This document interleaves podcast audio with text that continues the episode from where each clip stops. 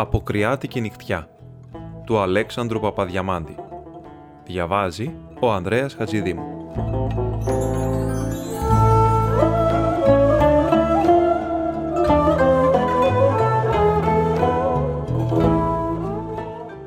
Εάν δει το επιμελή σπουδαστής ο Σπύρος ο Βεργουδής και δεν είχε τυχόν πώς να περνά τα σώρας του, κατά τας πολυημέρους διακοπάς των εορτών και της απόκριο, η δύνατο να έβρει δουλειά καθήμενος εις το παράθυρον και θεόμενος και ακούων τα τελούμενα. Δεν ήταν δρόμος, ή το αυλή, παμπάλαιος, ευρεία, ακανόνιστος, με τους τείχους υψηλούς αλλά ανίσου ύψους, περιβάλλουσα μίαν των παλαιότερων οικειών παρά την ανέρπουσαν εσχατιάν της αρχαίας πόλεως προς την Ακρόπολην, υψηλά, παρά το Αγιοταφίτικον. Ετρείς ενικάρισε του Ισογείου, η Κυρακατίγκο, η Χρήστενα, μετά της αγάμου αδελφής της Φρόσος και η Γριαβαγγελή η Λεμονού, μετά της κόρης της της Γεώργιανας και η Σταματούλα η Γεμενίτσα, μετά της ψυχοκόρης της της Μαρούσας, εμάλωναν διακάθετη, συχνότατα, σχεδόν τρεις της εβδομάδος.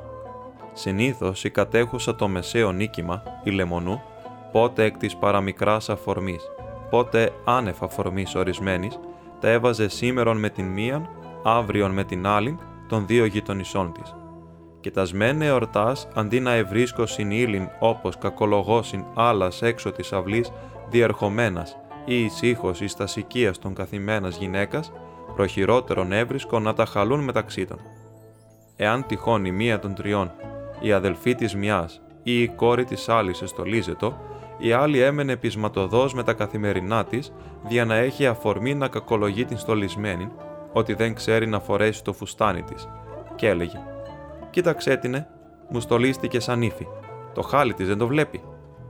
Τας δε καθημερινάς, άλλοτε δύο, άλλοτε και τρεις, είχαν μπουγάδα και όλο το πλισταρίον και όλος ο χώρος της αυλής δεν τα σύρκε διαναπλώσωση τα μοσκοπλημένα των. Συχνά η γριαβαγγελή Λεμονού αφού ονείδιζε την εκδεξιών και την εξαριστερών πάρικόν της, ως απρόκοφτην, ως άπρακτην, ως απασάλωτην, αυτή πρώτη θέτουσα το πρόσφολο, έφνη σιρήνευεν, εμιδία και έλεγεν ότι αυτή έχει δουλειά να κάνει, ότι δεν χαλνά τη ζαχαρένια της και ότι δεν τα συνερίζεται να απαντάει στα σμοφάνστο.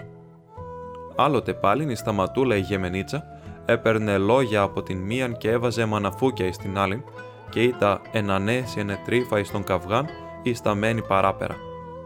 Εμάλλον δια κάθε πράγμα, δια μίαν σκάφινα αναποδογυρισμένη, ο λίγον λοξάει στο πλισταρίον. Δύο λίγες τα λαματιές θερμούχη θύσας κατά γης, δύο λίγας δράκας τάχτης περισσότερων ή ο λιγότερων ρυφθήσας εις την κόφαν. Μία των ημερών η γραία Βαγγελή εθύμωσεν εναντίον της κατήγκος της Χρήστενας, διότι αυτή εκαυχήθη ότι πληρώνεται προς 20 λεπτά τα υποκάμισα της κόλλας και την ονόμασε τριγυρισμένη και πομπιωμένη. Άλλοτε πάλιν, η κατήγκο εσήκωσε χείρα εναντίον της Μαρούσας, της ψυχοκόρης της Σταματούλας, καλέσασα αυτήν, 14 ετή μόλις, μωρή μπασταρδού, διότι την είδε νύπτουσαν τα σχήρας πλησίων στην κόφαν της μπουγάδας με τα ρούχα με αυτά επερνούσαν τα σημέραστον εις την ευρείαν αυλήν της παπαλαίου οικίας ετρείς αύτε επτοχέ γυναίκες. Την εσπέραν πάλιν, ο Σπύρος ο Βεργουδής θα έβρισκε δουλειά, αν ήθελε, με σβηστήν τη λάμπα, να μένει στο ανώγιον δωμάτιόν του και να ίσταται όπιστεν του ανατολικού παραθύρου, κατασκοπεύων τους εισερχομένους, ή να κολλά το ους εις την κλειδότρυπαν, ακροόμενος λόγους και κρότους και ψιθυρισμούς. Αυτή το η κυρία είσοδος της οικίας, δις εισήρχετο και αυτός εις το πενιχρόν δωμάτιόν του. Είσοδος επίσημος, δια της οποίας έβαιναν όλοι οι συγγενείς, φίλοι και γνώριμοι της οικίας, κατά εκατοντάδες αριθμούμενοι. Και αν ήθελε να μεταβεί προς στιγμήν εις το άλλον παράθυρο του δωματίου του, προς μεσημβρίαν βλέπων, απ' εκεί θα αντίκριζε την άλλην, την μικράν είσοδον, συνεχομένην με το μαγειρίον όπου διημέρευε συνήθως η κυρία Ζαχαρού, η μήτρη της οικογενείας, καπνίζουσα ανέτος τα τσιγαρέτα της. Ή το οικία όπου η δύνατό της να παίξει έναν το κρυφτάκι και άλλας παιδιάς. Δύο άνθρωποι, ο πρώτος κυνηγούμενος υπό του δευτέρου ή αδιακρίτως κυνηγούνται αλλήλους χωρίς να φαίνεται τι διώκων και τι φεύγουν, ή δύναντο να εισέρχονται και να εξέρχονται αλλεπαλλήλως δια των δύο θυρών, επί ημέρας και νύχτας, χωρίς ο εις να φτάσει ποτέ ή να αντικρίσει τον έτερον. Και αν επέστρεφε πάλι προς το παράθυρον το ανατολικόν ή προς την μικράν του θύραν και επεσκόπη την κυρίαν είσοδον, εκεί οίκουεν, άμα ενύκτωνε, κάθε πέντε κάθε δέκα λεπτά να κρούεται η θύρα. Και είχε εσωτερικός ελαφρόν βήμα και θρούσε στήτος. Και είναι η θύρα και εισήρχοντο οι επισκέπτε, και τότε οίκουε καλησπέρες και χαιρετισμούς και προσρήσεις, και ενίοτε φιλήματα μεταξύ γυναικών, ή ασυνηθίζουσι φορτικός να ανταλλάσσουσιν εαπόγονοι της Εύας κατά τα εξυπασμένα και φραγκοποτισμένα ήθη μας. Σπέβδω να είπω προς καθησύχασιν του αναγνώστου ότι τα ήθη της οικογενείας περί ο λόγος, ανημένα κατά το φαινόμενον, πράγματι ήσαν αυστηρά. Αλικία έπλεαν εις το μετέχμιον το αόριστον και αβέβαιον, εις το λικόφος εκείνο μεταξύ παραδόσεως και νεοτερισμού. Όπερ ως λικόφος δεν δύναται να διαρκέσει, αλλά αναγκαίως θα υποχωρήσει εις τον ζώφων και θα γίνει νίξ. Ήσαν ομολογουμένος άνθρωποι αισθηματίε, φιλόφρονες, ανοιχτόκαρδοι. Γνωρίμους είχαν το ίμιση της πόλεως και αν η μέρα παρήρχετο χωρίς να αυξήσωση κατά μίαν τουλάχιστον τας γνωριμίας των, εδίο κόρε θα εθεώρουν ως χαμένην την ημέραν εκείνη. Έπειτα ήσαν ε ημέρε της απόκριο και ο κόσμος έξω διασκέδαζε. Μόλις ενύκτωνε και ο νέος ο μονάζων εν το δωματίο του οίκουε φωνάς, άσματα, κιθαρισμούς έξω της αυλής. Και αν επολίγα λεπτά έμενεν έρημος εισερχομένων επισκεπτών ο μικρός πρόδρομος και ο άγριος νέος ετόλμα να εξέλθει έως τον εξώστην με την παλαιάν λιθίνην κλίμακα, τον ζευγνίοντα την οικίαν με τον τείχον της αυλής και προέκυπτε την κεφαλήν δια της αυλίου θηρίδος, της φραγμένης με σίδηρα, ως θηρίδος ηρκτής, δια να κοιτάξει στην οδόν, θα έβλεπε κατά ζεύγη, κατά τετραχτίας, κατά εξάδας, ισταμένους τους κιθαροδούς της νυχτός, κάτωθεν της θηρίδος, επί του όχθου της ανοφερούς οδού, εξαγγέλλοντας εν χορδές και οργάνο τα αιώνια παράπονά των κατά τη σκληρότητος των δύο νεανίδων. Διότι όλοι οι νέοι της γειτονιάς και όχι ολίγοι από άλλας συνοικίας ήσαν ερωτευμένοι με τας δύο αδελφάς. Τούτον την έσυγάπων μάλλον την μέλπο, άλλη μάλλον την κούλαν. Η δε πλήστη τα σιγάπων και τας δύο. Πολλοί αυτών ήσαν εκ των γνωρίμων της οικίας, αλλά εάν ήσαν προς καιρόν, εκ μικράς παρεξηγήσεως εις δυσμένιαν ή εάν εκ του πλήθος των επισκεπτών δεν υπήρχε δι' αυτούς χώρος εν τη συναναστροφή μιας εσπέρας, έπαιρνα την κιθάραν των, τα μανδολίνα των, τες φυσαρμόνικες των και με τους θόγκους της μουσικής εζήτουν να αποκοιμήσωση των πόνων της καρδίας.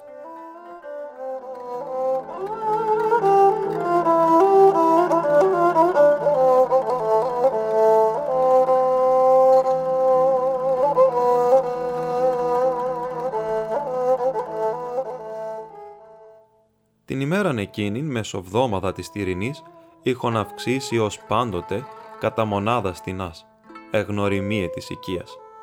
Μεταξύ άλλων είχε έλθει ανθυπασπιστής νεαρός, ξανθός, με αγκιστροειδή μίστακα, ον είχε εισαγάγει εις των τριτεξαδέλφων της οικογενείας. Δυστυχώς, εδίο νεαρέ κόρε έλειπαν. Είχον εξέλθει συνοδευόμενα υπό δύο ανεψιαδών της μητρόστων διανακάμωσιν οψόνια εις την οδόν ερμού. Εις την οικίαν ευρίσκεται μόνη υγραία ή της εκάπνιζε το τσιγαρέτον της εις το μαγειρίον η υπηρέτρια ή της εσκούπιζε τας δύο κλίμακας και το μέρος της αυλής το έξω της δικαιοδοσίας των τριών πλυντριών και ο κύρ Ζαχαρίας, ο οικοδεσπότης, ιδιότροπος γέρον, ζών από τα ολίγα εισοδήματα των δύο οικειών και των τριών μαγαζιών του, των οποίων ανήκου έτης, αιωνίως με ψημιρούντα, φωνάζοντα, επιπλήττοντα, θα έλεγε «Να αυστηρός πατέρας». Κι όμως, τα της οικίας εκυβέρνουν υγραία και δύο κόρε, όλε διεφωνέ του γέροντος, ήσαν μόνον ήχος και πάταγος διανακούεται. Ετέσσαρες νέοι δεν εμαζεύοντο ποτέ στην οικία. Ο Τριτότοκος είχε νυφευθεί ήδη, 18 ετής, άνευ της αδείας των γονέων του. Ο δε Ιστερότοκος είχε σχέσεις με μίαν οικογένεια όπου διημέρευε προτιμώ να φυτά εκεί, μάλλον παρά εις την Δευτέρα του γυμνασίου. Ο Πρωτότοκος ήταν ο υπάλληλος μιας των τραπεζών, τρεφόμενος από την οικίαν και δαπανών αλλού τους μισθούς του. Ο Δευτερότοκος ήταν ο λοχίας του πεζικού.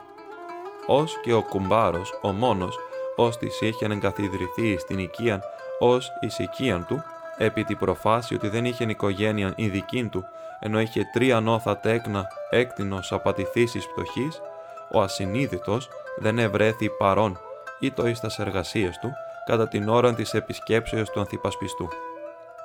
Με πολλήν του δυσαρέσκειαν, ο κ. Ζαχαρίας είναι αγκάστη να δεχθεί αυτό στην επίσκεψη του τριτεξαδέλφου, του οδηγούντος των νεαρών στρατιωτικών. Ο ξανθός παθοφόρος είχε ιδίης εμπορικών τας δύο αδελφάς, όπου εις των φίλων του του τα εσέδειξε. Λέγον περί αυτών πολλούς αμφιβόλους επένους. Ε δύο νεάνιδες του ήρεσαν. Ήτα πάλι τα επανείδεν εις των περίπατων, ότε ο μεταυτού συμπεριπατών τα σε χαιρέτησεν, εξηγήσας αυτό ότι ήσαν εξαδέλφοι του. Ο ανθιπασπιστής του είπεν «Έμαθα ότι είναι πολύ κοινωνικές, ότι έχουν ανοιχτό σπίτι. Θέλεις να σε συστήσω» του είπε ο εξάδελφος «Όρεξη να έχεις, τα ευχαριστηθούν πολύ, γιατί έχουν και αυτές έναν αδελφόν λοχίαν» και την επαύριον τον οδήγησεν στην οικία. Ο ανθιπασπιστής περιμένω να είδει ενώπιον του τας δύο ανθυράς μορφάς και ευρεθείς έφνης ενώπιον της κυθροπής όψεως και της λευκής γενιάδος του κ. Ζαχαρία, περιήλθεν εις αμηχανίαν και δεν ήξευρε πώς να αρχίσει την ομιλία. Εν τούτης, ο γέρον, ο φίλων κάτι να είπε, έδειξε δια του παραθύρου την ευρύαν έκταση μέρους της πόλεως και του ελαιώνος λέγον «Έχουμε από εδώ, κύριε Ανθιπασπιστά, ωραίαν θεάν». «Μάλιστα», είπε ο Ανθιπασπιστής, και μέσα του εμορμήρισεν. Έχετε μάλιστα δύο θεάς. Ήτα υπό λίγα λεπτά όλοι εσιώπησαν. Έμαθα ότι έχετε και έναν Ιόνι στον στρατών, είπε ο Ανθιπασπιστής. Ναι, είπε ο κύριος Ζαχαρίας. Ώστι υπόρρισε πώ δεν εσυλλογίστη να το αναφέρει πρώτος.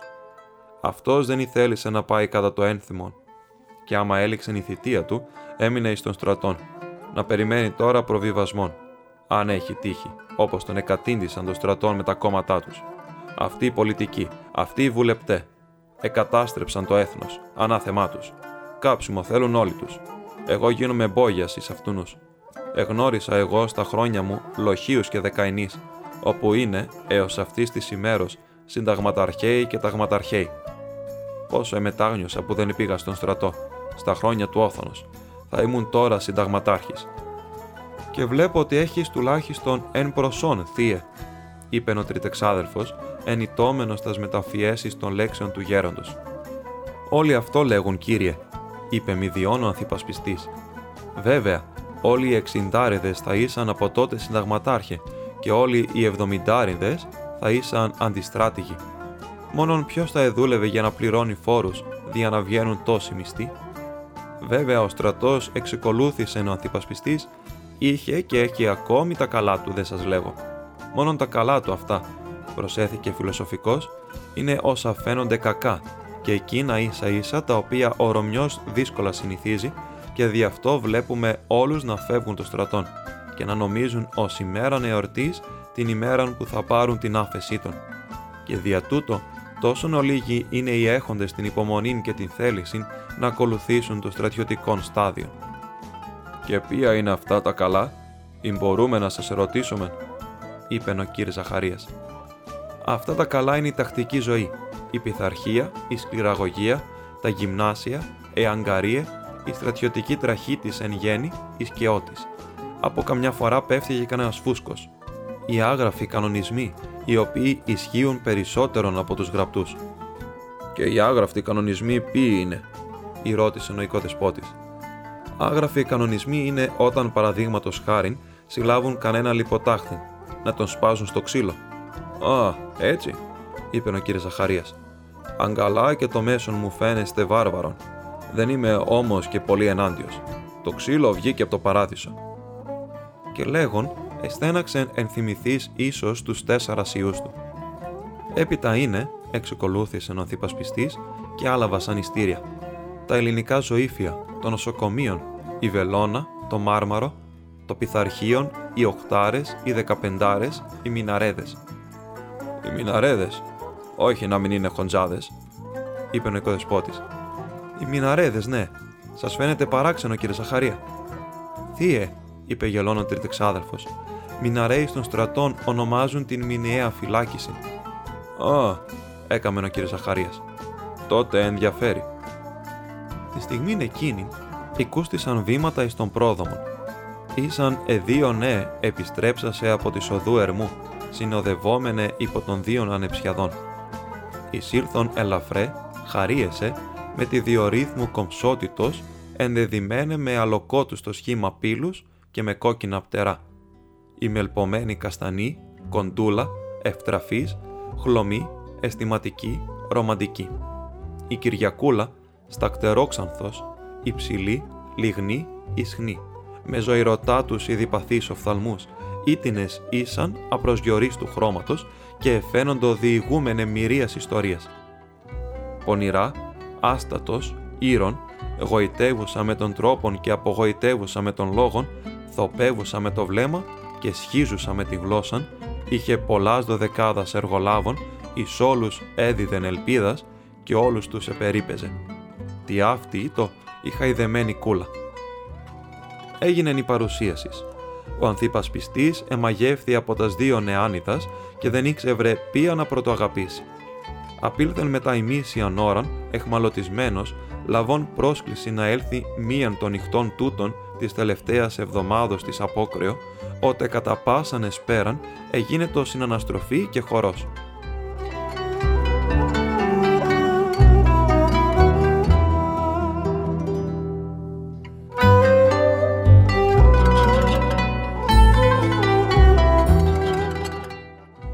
τελευταίαν εσπέραν της Τυρινής του έτους 1880 εχόρευσαν τόσον εις του κ. Ζαχαρία, ώστε ή το φόβος μη πέσει το σαθρόν σκολικόβρωτον πάτωμα της Παμπαλαίου οικίας επί των κεφαλών της κυρακατήγκος της Χρίστενας, της Γρέας Βαγγελής, της Λεμονούς και της Θαματούλας της Γεμενίτσας. Το μόνο μέσον διού ετρεις αύτε θα έπαβον διαπάντοτε τους καθημερινούς καυγάδες των. Η ανατολική θύρα της οικίας δεν επρόφθανε να ανοίγει και να κλεί. Εισήρχοντο κατά ζεύγη, κατά ομάδας, άνδρες, γυναίκες, με την φιεσμένη και άλλοι προσωπίδες και πρόσωπα.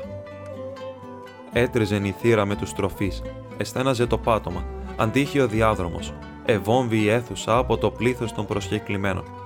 Εδίο νεάνιδες δεν επρολάμβανο να τρέχωσιν αναπάν δεύτερον ή τρίτον λεπτών εις την θύραν, προϋπαντώσε τους ερχομένους ή προπέμπουσε τους τυχόν απερχομένους, να επιστρέφωσιν εις την αίθουσαν, περιποιούμενε τους μένοντας, να μεταβαίνωσιν εις τα δωμάτια, ανταλλάσσουσε ομιλίας με τους οικειοτέρους. Και ο χορός έπαβε και ανενεούτο κάθε δέκα λεπτά. Η κούλα εχόρευε ενός να είχε πτεράει στους πόδας, εκλέγουσα αυτή διανεύματος τους συγχωρευτάς της, επιτρέπουσα ως βασίλισσα να την παρακαλέσω συναχωρεύσει. Η Μέλπο εδέχεται πάσαν πρόσκληση, συμπονετική, μη θέλουσα να απορρίψει κανενός την παράκληση. Και η αυλή και η κλίμαξ εφεγκοβόλη, και από όλα τα παράθυρα εξήρχοντο ήχοι μουσικής, ως να είτο η οικία όλη γιγαντιαίων κύμβαλων, εναρμονίως ηχούν εκεί στο ανασηκωμένων κράσπεδων της παλαιάς πόλεως. Και όταν επί μία στιγμή έπαβον τυχόν η τόνη της μουσικής, τότε έξωθεν της αυλής οικούε το μελαγχολική καντάδα των κιθαροδών της γειτονιάς. Όσοι, διάτινα αφορμήν, δεν ήσαν δεκτοί να ανέλθωσιν εις την πολυθόρυβον και φιλόκοσμον οικία.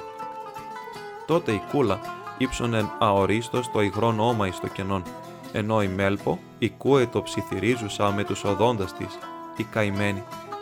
Ρέμβαζεν εξυπλωμένος επί της κλίνης του, ο Σπύρος ο Βεργουδής, φτωχός σπουδαστής, πρωτοετής της φιλοσοφικής σχολής, ώστις και αν ήθελε να εισέλθει στον κόσμο, δεν είχε τα μέσα.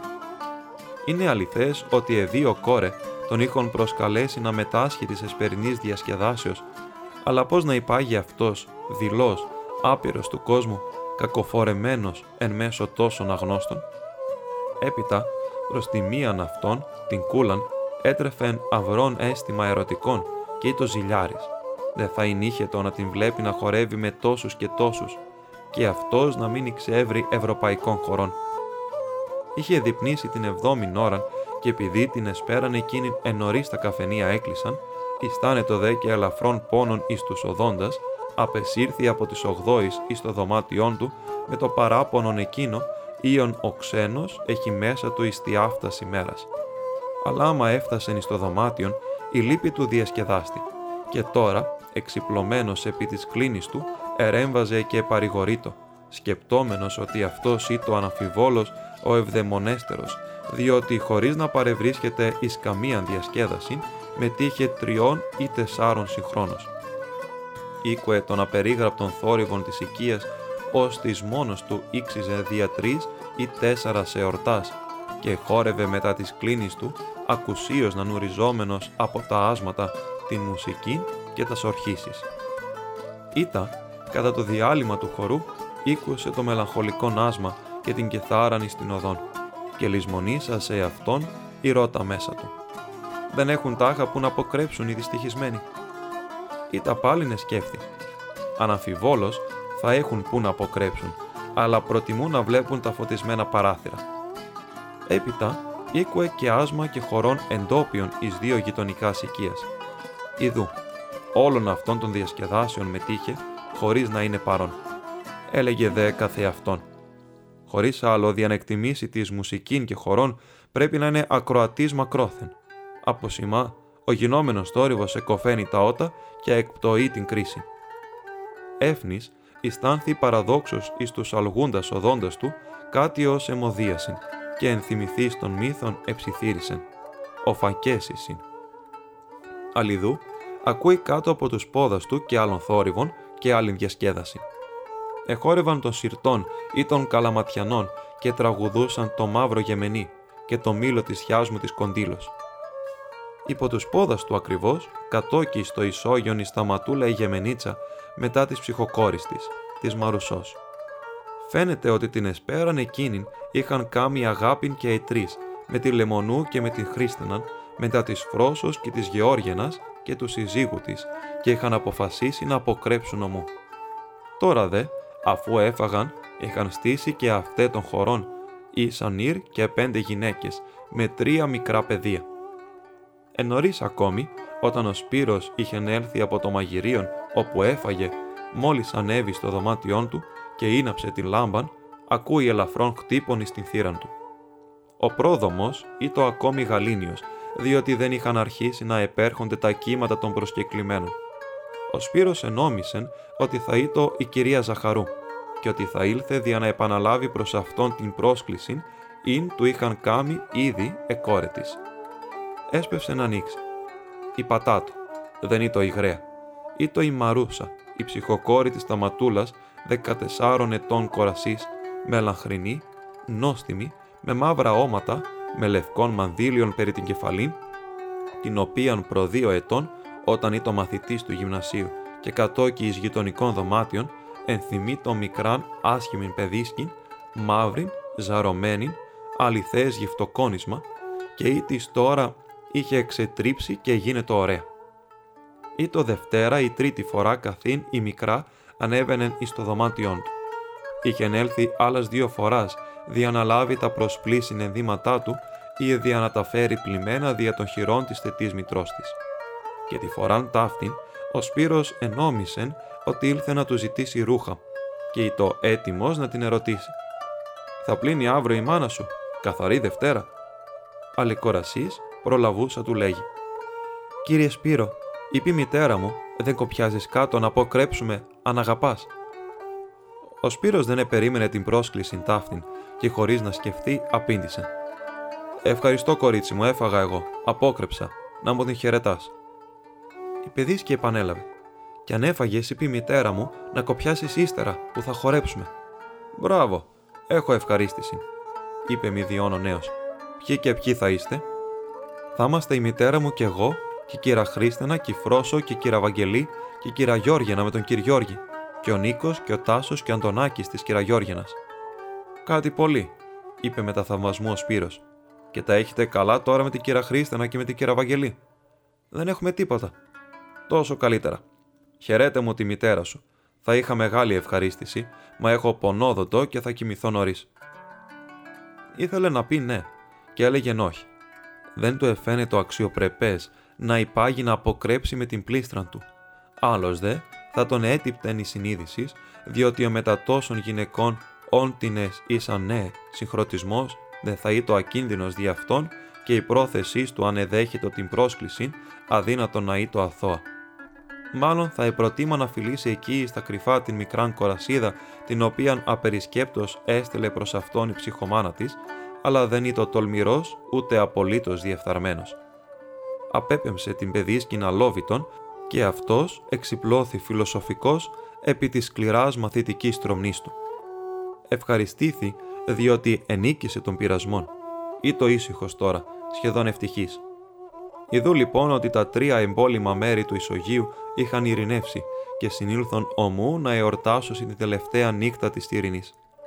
Καλά που το επήραν πονηρά, εσκέπτεται ο Σπύρος, και εξέλεξαν ως τόπον της διασκεδάσεώς των το οίκημα της Θαματούλας, ακριβώς υπό το δωμάτιον το ειδικό μου, διότι αν κατέρεν έφνης το πάτωμα του ανογείου υπό το βάρος των χορευτών, εκεί το ελπίς να γλιτώσουν, εκτός αν έπιπταν και η τύχη και τότε ψυχή δεν θα εσώζετο. Τι ωραία, τι αφελή έθιμα έχει ο ελληνικός λαός, διενοείται ο Σπύρος. Ιδού, ότι τρεις Ιωνοί οικογένεια, ενώ όλων των χρόνων ήσαν εις διάσταση, απεφάσιζαν την τελευταία ημέρα της αποκρέω να φιλιοθώσει, δια να εορτάσω συνομού τη νύχτα της τυροφαγίας. Δια τους μεν, τι τα θέλετε, ο βίος αυτός είναι δυναικής, απόκρεος. Δια τους δε είναι μακρά και θλιβερά σαρκωστή. Ευτυχώς λαμβάνει πέρας. Ως όασης εν τη ερήμοας είναι τουλάχιστον δια τους Δευτέρους η νύξ αυτή της αποκρέω. Και αυτός ο διπόρος ήτο εις την ματαιότητα αυτήν του κόσμου, και δι' αυτόν η ζωή ήτο ανήφορος ατελείωτος, και οδός τραχία και μακράτες αρακοστή. Πότε θα έφθανε εις τον τέρμα, ίσως να εδηματού το από μορμολίκια της φαντασίας του, αλλά εμαντεύε το Οδυσσίωνα περί του μέλλοντός του. Το μόνον καλόν ήτο ότι οι φιλοσόφοι εκ προκαταβολής διαπάντο αποβυσσόμενον ως προς αυτόν. Εκ των ευασμών του τον απέσπασε τραχία φωνή γέροντος, αναμειχθήσα εις των χωρών των υποκάτω των ποδών του, εις το οίκημα της σταματούλας. Η φωνή βραχνή και μετά η διαζούσης προφοράς έψαλε. Πώς το τρίβουν το πιπέρι του διαβόλου η καλογέρι. Την φωνήν ταύτην ανεγνώρισε πάρα αυτά ο Σπύρος.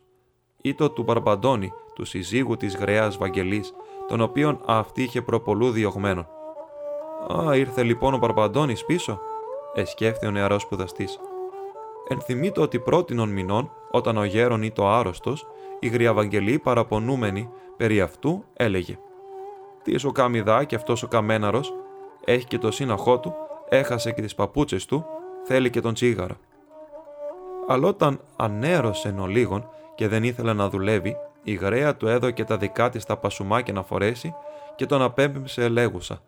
«Ας πάω να βρει τσομί να φά». Αλλιδού ότι ο γέρον αφού εκκυλίστη επί τόσους μήνας τι είδε που εργαζόμενος διαναζεί, ενθυμήθη κατά την απόκρεον να έλθει προς την γραίαν του όπως κάμει αγάπη με ταυτής. Ίσως μάλιστα να της έφερε και ο λίγα κερμάτια. Το αποκριάτικο δίστιχον του Παρμπαντώνη το επανέλαβε ευθύς ύστερον δροσερά γλυκία φωνή νεάνιδος, την οποία ο Σπύρος ανεγνώρισαν επίσης. Ή το η φωνή της Φρόσος, της αδελφής της Κυραχρίστενας την είχε ερωτευθεί πρότινος χρόνου την χλωμήν λεπτοφυή κόρην, την πτωχήν και αργατικήν. Την είχε ερωτευθεί ως ερωτεύεται σήμερον την κούλαν με πλατωνικόν έρωτα. Τόσον ο λίγον μάλιστα την επλησίασεν, ώστε καταρχάς γνώη και το όνομά της. Οίκουεν εις το άκρινον διαχώρισμα του Ισογείου δύο ονόματα γυναικών, Φρόσο και Κατίναν, Κατίναν και Φρόσο. Αυτός Φρόσο ενόμιζε την κυραχρίστηναν και Κατίναν ενόμιζε την αδελφήν της επήρε τη φρόσο για κατήγκο, ως έλεγε αργότερα ο ίδιος, και εις τους στίχους τους οποίους έγραψε δι' αυτήν, διότι έγραφε φε και στίχους, τους οποίους ευτυχώς δεν εδημοσίευε, την ονόμαζε «Καλή τη πίστη Κατίνα». «Υπέ μου τι τους έκαμες Κατίνα ρημασμένη, πως κάθε όμα βάσκανον εσένα μόνον βλέπει, και κάθε γλώσσα διασέ λαλή φαρμακομένη, «Α, όχι τούτο διασέ, κατίνα μου δεν πρέπει». Αν υπανδρεύθεις έκαμες κακόν, Θεός φυλάξει. Ομοίως υπανδρεύονται όλοι οι φτωχοί κατίνα, και οι μαύρες σου γειτόνισες, ή τύχη σαν αλλάξει, που λέγουν τόσα διασέ και ευόηξε η Αθήνα. Τι συμφορά που πέρασες και την ζωή που ζούσες, την μέτρησες με βάσανα, την πλήρωσες με μίση, σκυμμένη πάντα προς τη γην, ως να παρακαλούσες την μοίρα να σε σπλαχνιστεί και να σε βοηθήσει. Στον δρόμο χθες της μάμης σου, μεντάμωσεν η φίλη. Μία καλή νοικοκυρά και ετάνισε το στόμα, και διασέν αγλίκαντα και διαστραμμένα ομίλη, χαίρε κατίνα και οι γριές σε ζήλεψαν ακόμα. Εις το τρίτον τετράστιχον υπηνήσεται το επάγγελμα της κόρης, βοηθούσεις εις την πλήση την αδελφήν της. Εις το τελευταίο απόσπασμα η γραία περί γίνεται λόγος ή το ίσως αυτή η Ευαγγελή λεμονού. Σημειωτέων ότι η κόρη δεν είχε υπανδρευθεί, αλλά είχε αραβωνιστεί πρότινος χρόνου μικροκάπηλον τεινά, ως της πληροφορηθείς ότι δεν είχε μετρητά, την παρήτησεν, αφού δωρεάν την εξέθεσεν εις τας κακολογίες των φιλοψόγων γυναίων. Αλλά Σπύρος, ως της εθεώρησε καταρχάς των γάμων βέβαιων και έγραφεν εις τους στίχους του ότι η κόρη πανδρεύτη, ελυπήθη δια τη διάλυση του συνοικεσίου, όσον εθλίβει καταρχάς δια τον Αραβόνα, διότι εν τω μεταξύ έπαυσε πλέον να την αγαπά και ερωτεύθη ανταυτή στην κούλαν ή της άδειλον ανοιγά πατινά, αλλά αυτόν βεβαίως όχι. Κι όμως, τη νύχτα ταύτην, η φωνή της νεάνιδος με όλων των σατυρικών του άσματος τον συνεκίνησε και έπλατε κατά φαντασίαν ολόκληρον ειδήλιον που δέποτε μελούσης να πραγματοποιηθεί συμβιώσεως μετά της νεαράς πλυντρίας ή της δεν εφαίνεται άμυρος αισθημάτων τρυφερών.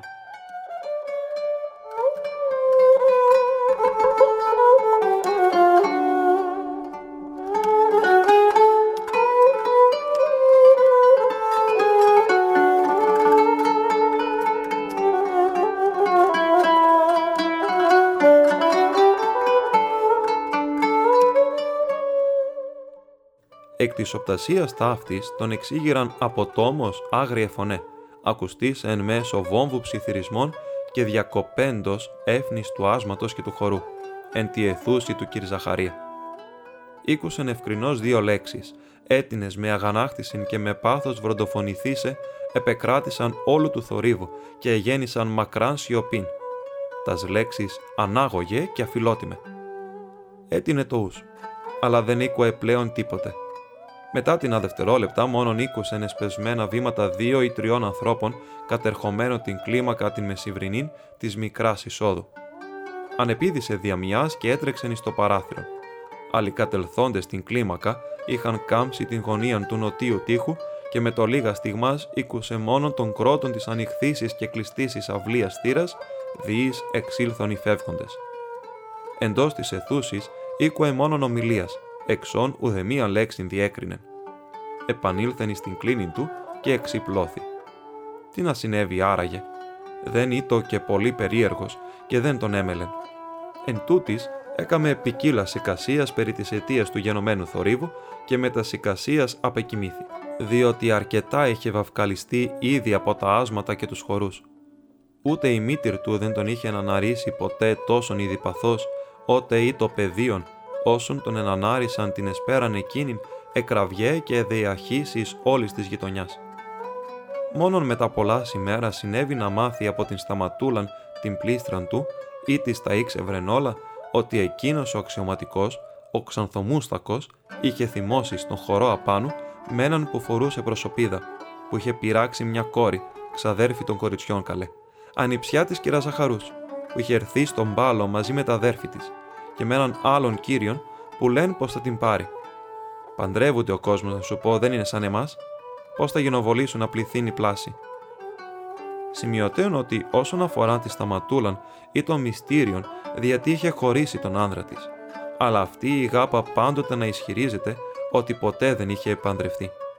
Ή το 35 ετών, υψηλή, ισχνή, οστεώδης, αλλά δεν ομολόγει ποτέ ότι το παραπάνω από 25 ετών η σταματούλα εξεκολούθησε. Και ένας άλλος, που δεν θέλησε να βγάλει την προσωπίδα του, την είχε πειράξει, φαίνεται, στον χώρο απάνω. Και τότε ο αξιωματικός, ο Ξανθομούστακος, εξεσπάθωσε και ήθελε να τον εκόψει και τον είπε αφιλότιμο. Και εκείνος που δεν ήθελε να βγάλει την προσωπίδα, τα πήρε πλημμένα και άπλυτα και το έστριψε μαζί με άλλους δύο φίλους του που είχαν έρθει μαζί. Μα η διαγωγή του αξιωματικού του Ξανθομούστακου έκανε μια εντύπωση και εδώ και εις όλους νάμι. Και οι δυο οι κόρε τη πιτονικοκυρά τον αγαπήσανε. Και εκείνος δεν ξέρει ποια να πάρει και ποια να αφήσει. Μα να σου πω, ως τη λαμπρή θα ρω πω θα έχουμε γάμο της κούλας με τον αξιωματικό του Ξανθομούστακο. Παντρεύονται ο κόσμος, να σου πω. Την αυτήν εσπέραν, καθήνη στα ματούλα διηγεί το ταύτα εις των σπύρων, ο νέος ονειρεύθη ότι του έπεσεν εις των δόντων του, εκείνος ως της προπολού του επώνει. Και έως το Πάσχα, ότε τελούντο οι γάμοι της κούλας μετά του νεαρού αξιωματικού, έπαυσαν οριστικώς να του πονούν οι οδόντες.